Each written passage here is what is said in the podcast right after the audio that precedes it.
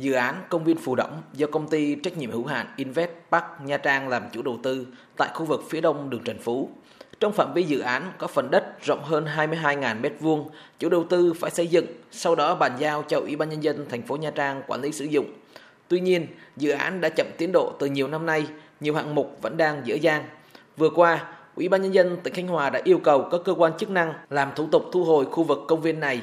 Việc thu hồi dự án này khiến ngân hàng thương mại cổ phần An Bình chi nhánh Khánh Hòa lo lắng vì đã nhận thế chấp một phần dự án công viên Phù động cho chủ đầu tư vay 41 tỷ đồng. Vì thế, nếu Ủy ban nhân dân tỉnh Khánh Hòa thu hồi tài sản sẽ giảm giá trị và ảnh hưởng đến việc thu hồi nợ đối với dự án này.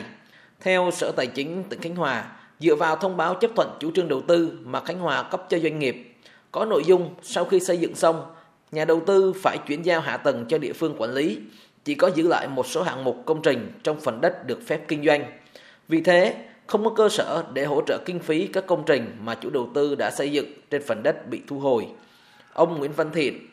Giám đốc Sở Văn hóa Thể thao tỉnh Khánh Hòa cho biết, hiện nay tỉnh Khánh Hòa đang thực hiện việc rà soát thu hồi đất đối với các dự án phía đông đường Trần Phú, thành phố Nha Trang. Cụ thể, đối với khu nghỉ mát Everson Ana Manara đã hết thời hạn cho thuê đất, tỉnh đã thông báo và chủ đầu tư đã thực hiện di dời để giao đất lại cho nhà nước. Đối với công viên Phù Động, tỉnh Khánh Hòa cũng đã chỉ đạo yêu cầu chủ đầu tư bàn giao một phần công viên cho thành phố Nha Trang quản lý sử dụng theo đúng quy định. Riêng đối với hai dự án là nhà hàng bia tươi Lucian, Selling Club,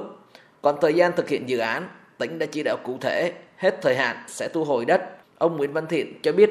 một phần công viên Phù Động là uh, công viên là chủ đầu tư đầu tư xây dựng giao cho thành phố Nha Trang. Nhưng trong thời gian uh, vừa rồi là chưa giao và tỉnh cũng đã quyết định chỉ đạo là phải giao cho thành phố Nha Trang quản lý sử dụng theo đúng quy định sẽ thu hồi đất bàn giao uh, quỹ đất cho thành phố Nha Trang quản lý để liên lạc tuyến công viên